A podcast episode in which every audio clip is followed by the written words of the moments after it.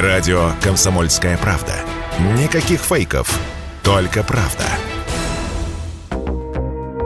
Следственный комитет начал проверку обстоятельств смерти Бориса Моисеева, причем спустя неделю после его ухода из жизни. Напомню, заслуженный артист России скончался 27 сентября на 69-м году жизни. Директор певца Сергей Горох исключает версию, что артист мог скончаться в результате каких-либо действий, связанных с криминалом. Проверка Следственного комитета связана с начавшейся борьбой за наследство Моисеева. Жалобы в правоохранительные органы, скорее всего, пишет брат певца Родственники в последние годы не общались. Об этом рассказала журналист «Комсомольской правды» Мария Ремезова.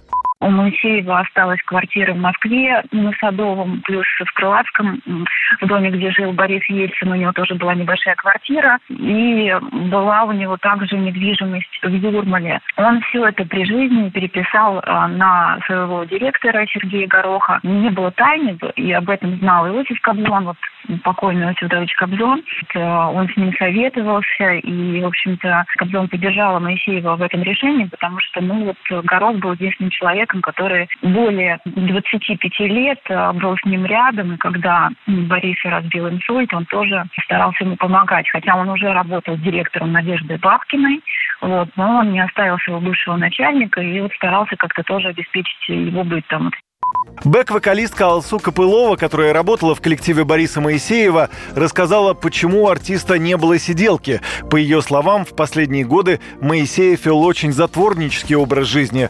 Фактически он дистанцировался от своих коллег. Сама же она общалась с певцом и танцовщиком только по видеосвязи. В последние годы Моисеев действительно тяжело болел, и поэтому, не желая представать в разбитом виде, старался избегать контактов с друзьями и даже близкими, общаясь только с арт-директором доктором Сергеем Горохом, который обнаружил его тело 27 сентября. Предположительно, причиной смерти 68-летнего артиста стал третий инсульт. Похоронили Моисеева в минувшее воскресенье на Троекуровском кладбище.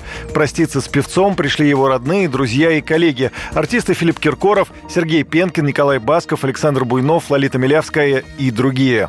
Юрий Кораблев, радио «Комсомольская правда».